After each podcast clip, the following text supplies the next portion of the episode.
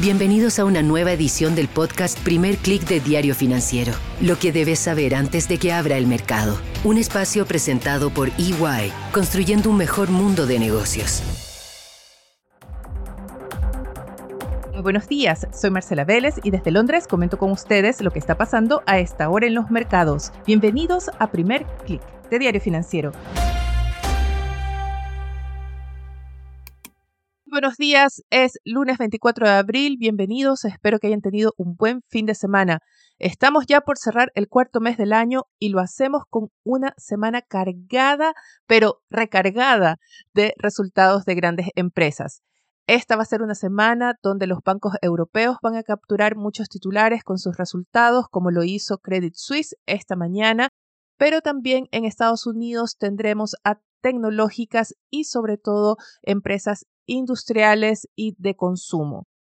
Nombres como Meta, Alphabet, Microsoft nos llevarán a hablar sobre la inteligencia artificial, mientras nombres como Coca-Cola, McDonald's, UPS o Amazon nos darán pistas sobre la salud de los consumidores.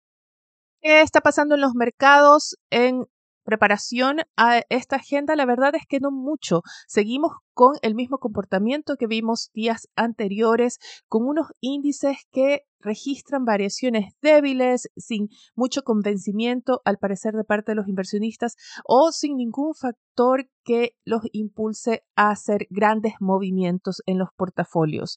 En Asia tuvimos una sesión algo mixta, marcada por caídas en China y en Hong Kong el índice regional pierde 0,18%. En Europa estamos viendo caídas generalizadas, pero son más bien menores. El stock 600 incluso recorta sus pérdidas y a esta hora opera más bien plano. No pasa lo mismo con los futuros de Wall Street que operan decididamente en terreno negativo, pero nuevamente estamos hablando de variaciones moderadas. El Nasdaq cae 0,14% y el SP 500 cae 0,22%. Hay mucha atención a lo que pase con el dólar. La divisa mantiene su tendencia a la baja. Estamos viendo a esta hora que el índice global del dólar cae 0,15% y la verdad es que las apuestas apuntan a que esta va a ser la tendencia que domine. Ya hemos conversado en ocasiones anteriores respecto a los caminos divergentes que se prevén para los grandes bancos centrales con el emisor de la eurozona, así como el Banco de Inglaterra, con todavía varias alzas de tasas en agenda, mientras la Reserva Federal realizaría una última ahora en mayo, la próxima semana, para de ahí tomar una pausa. Ese sería un elemento que afecta a la divisa, que además enfrenta las proyecciones de una recesión moderada en Estados Unidos a partir del segundo semestre. Bloomberg publica una encuesta a traders esta mañana y revela que el 44% espera nuevas bajas del dólar en los próximos 12 meses, mientras un tercio espera alzas de entre 2 y 5%, un 25% cree que el dólar se mantendrá en el nivel actual. Ya que hablamos de encuestas, quiero comentar con ustedes un sondeo que se publicó en Estados Unidos el fin de semana y que reveló el cansancio de los electores estadounidenses ante la posibilidad de que la próxima carrera electoral, la próxima carrera presidencial, sea nuevamente entre Donald Trump y Joe Biden. Un 38% se dijo exhausto ante la idea y un 23% se declaró enojado ante la posibilidad de que estos veteranos de la política vuelvan a ser los candidatos, según este sondeo de YouGov.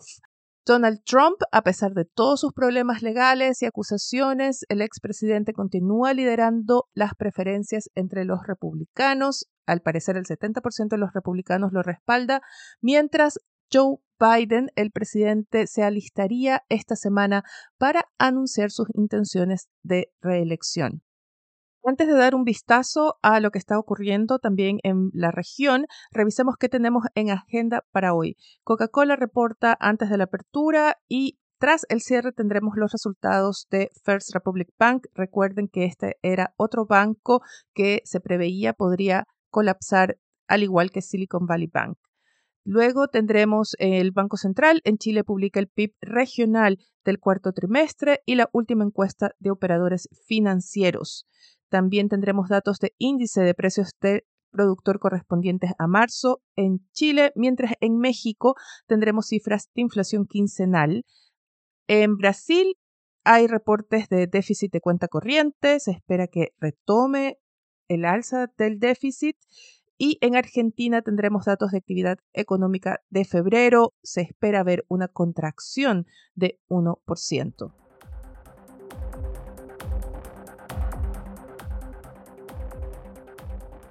Y ya que hablamos de Argentina, comencemos por aquí nuestro vistazo a la región. Los problemas en Argentina son de muy corto plazo. La semana pasada vimos como el viernes los tipos de cambios paralelos, el dólar blue y otros subieron con fuerza entre 40 y 50 pesos y se arriesga que estos puedan llegar a los 500 pesos por dólar aumentando la brecha respecto al tipo de cambio oficial. Lo que está reflejando esto es la incertidumbre respecto a lo que aparente ser una crisis de reserva de dólares. El ministro de Economía, Sergio Massa, está haciendo malabares para conseguir más dólares. La prensa argentina reporta de negociaciones con un fondo saudita para una inyección de liquidez, así como nuevos préstamos y una negociación sobre las condiciones con el Fondo Monetario Internacional. Hay mucha incertidumbre en el mercado argentino en por ejemplo, respecto a lo que está pasando con las exportaciones de soya, hay incertidumbre también en el plano político. Ya se reveló hace el fin de semana que el presidente Alberto Fernández decidió no ir por la reelección, en parte por presión del interno oficialista. Todavía no hemos escuchado de Cristina Fernández de Kirchner, pero todo apunta a que sería Sergio Massa el candidato natural del oficialismo. Ahora, sus planes se verían gravemente afectados si vemos una crisis económica mayor de aquí a las primarias de agosto. Vamos ahora a Brasil, donde los planes del presidente Luis Ignacio Lula da Silva también podrían estar en riesgo si es que no logra pasar su reforma fiscal en el Congreso. Lula se encuentra de gira por Europa, visitó Portugal, se espera que llegue mañana a España. Pero son las negociaciones en el Congreso lo que va a captar la atención de los inversionistas. Los legisladores brasileños comienzan esta semana el trámite de la reforma fiscal que fue presentada hace unos días y para la cual el oficialismo no tiene una bancada mayoritaria. A pesar de su triunfo electoral, Lula da Silva no logró conseguir esa bancada de mayoría. De hecho, la bancada más fuerte en el Congreso es precisamente la de su rival Jair Bolsonaro. Lula va a depender de las alianzas con los partidos de centro, tanto en la Cámara como en el Senado. Esta es una reforma que le permitiría al gobierno flexibilizar las condiciones para elevar el techo de endeudamiento y también de gasto, Dice el gobierno que se trata de un marco fiscal responsable y sustentable en el largo plazo, promete reducir la deuda y el déficit fiscal hacia 2026 o en el peor caso hacia el 2029. Los inversionistas han reaccionado por ahora todavía con moderación, quizás a la espera de ver qué pasa en el Congreso y muy importante es que si no logra la aprobación de esta reforma, Lula no tendría espacio fiscal para avanzar con la agenda de promesas que realizó durante su campaña. Muy importante también es que sería una grave derrota que lo obligaría a postergar su ambiciosa reforma tributaria. Y hablando de reformas, ahora un vistazo a Colombia, donde la semana estará ocupada con la reforma de salud. Aparentemente se alistan a iniciar el trámite en el Congreso a partir de mañana. Este es un proyecto que ha sufrido modificaciones. Diario de la República reporta que un 40% de los incisos presentados por el gobierno ha sido ya modificado, así que todavía hay dudas de cuál va a ser el resultado final de esa negociación. Hasta ahora, sin embargo, el presidente Gustavo Petro ha logrado sacar sus proyectos, específicamente una reforma tributaria ya anteriormente.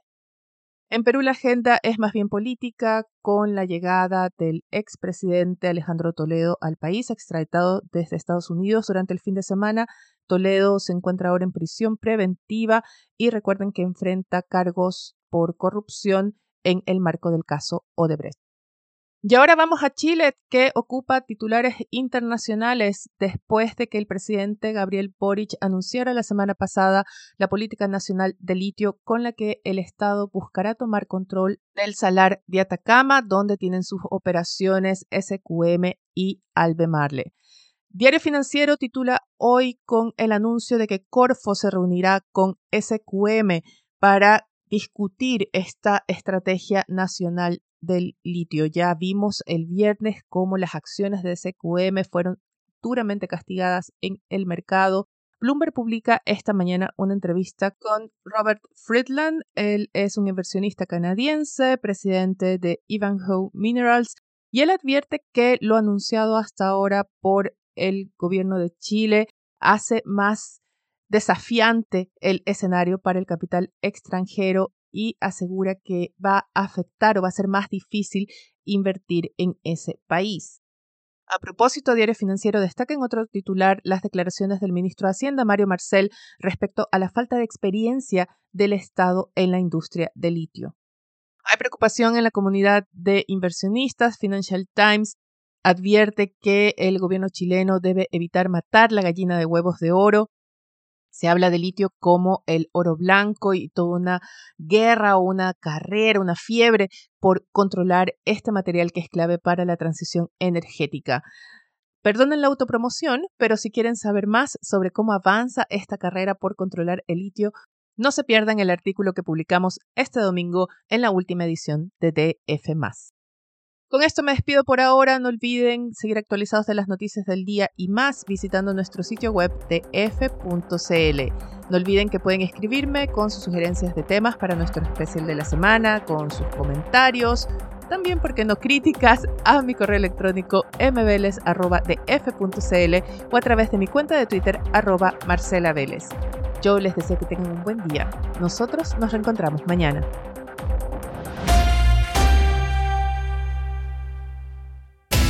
Esto fue el podcast Primer Click de Diario Financiero. Lo que debes saber antes de que abra el mercado. Un espacio presentado por EY, construyendo un mejor mundo de negocios.